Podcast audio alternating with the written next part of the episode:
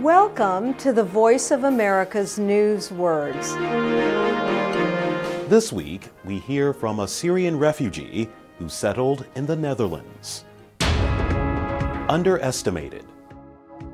At the United Nations Summit for Refugees and Migrants, refugee Mohammed Badran spoke of his experience. There is intense public fear about refugees. As young refugees, we face this anger and fear every day. Doors are closed to us. Higher education is denied to us. We are often dismissed and underestimated. To be underestimated is to be thought of as less in ability, influence, or value than you truly are.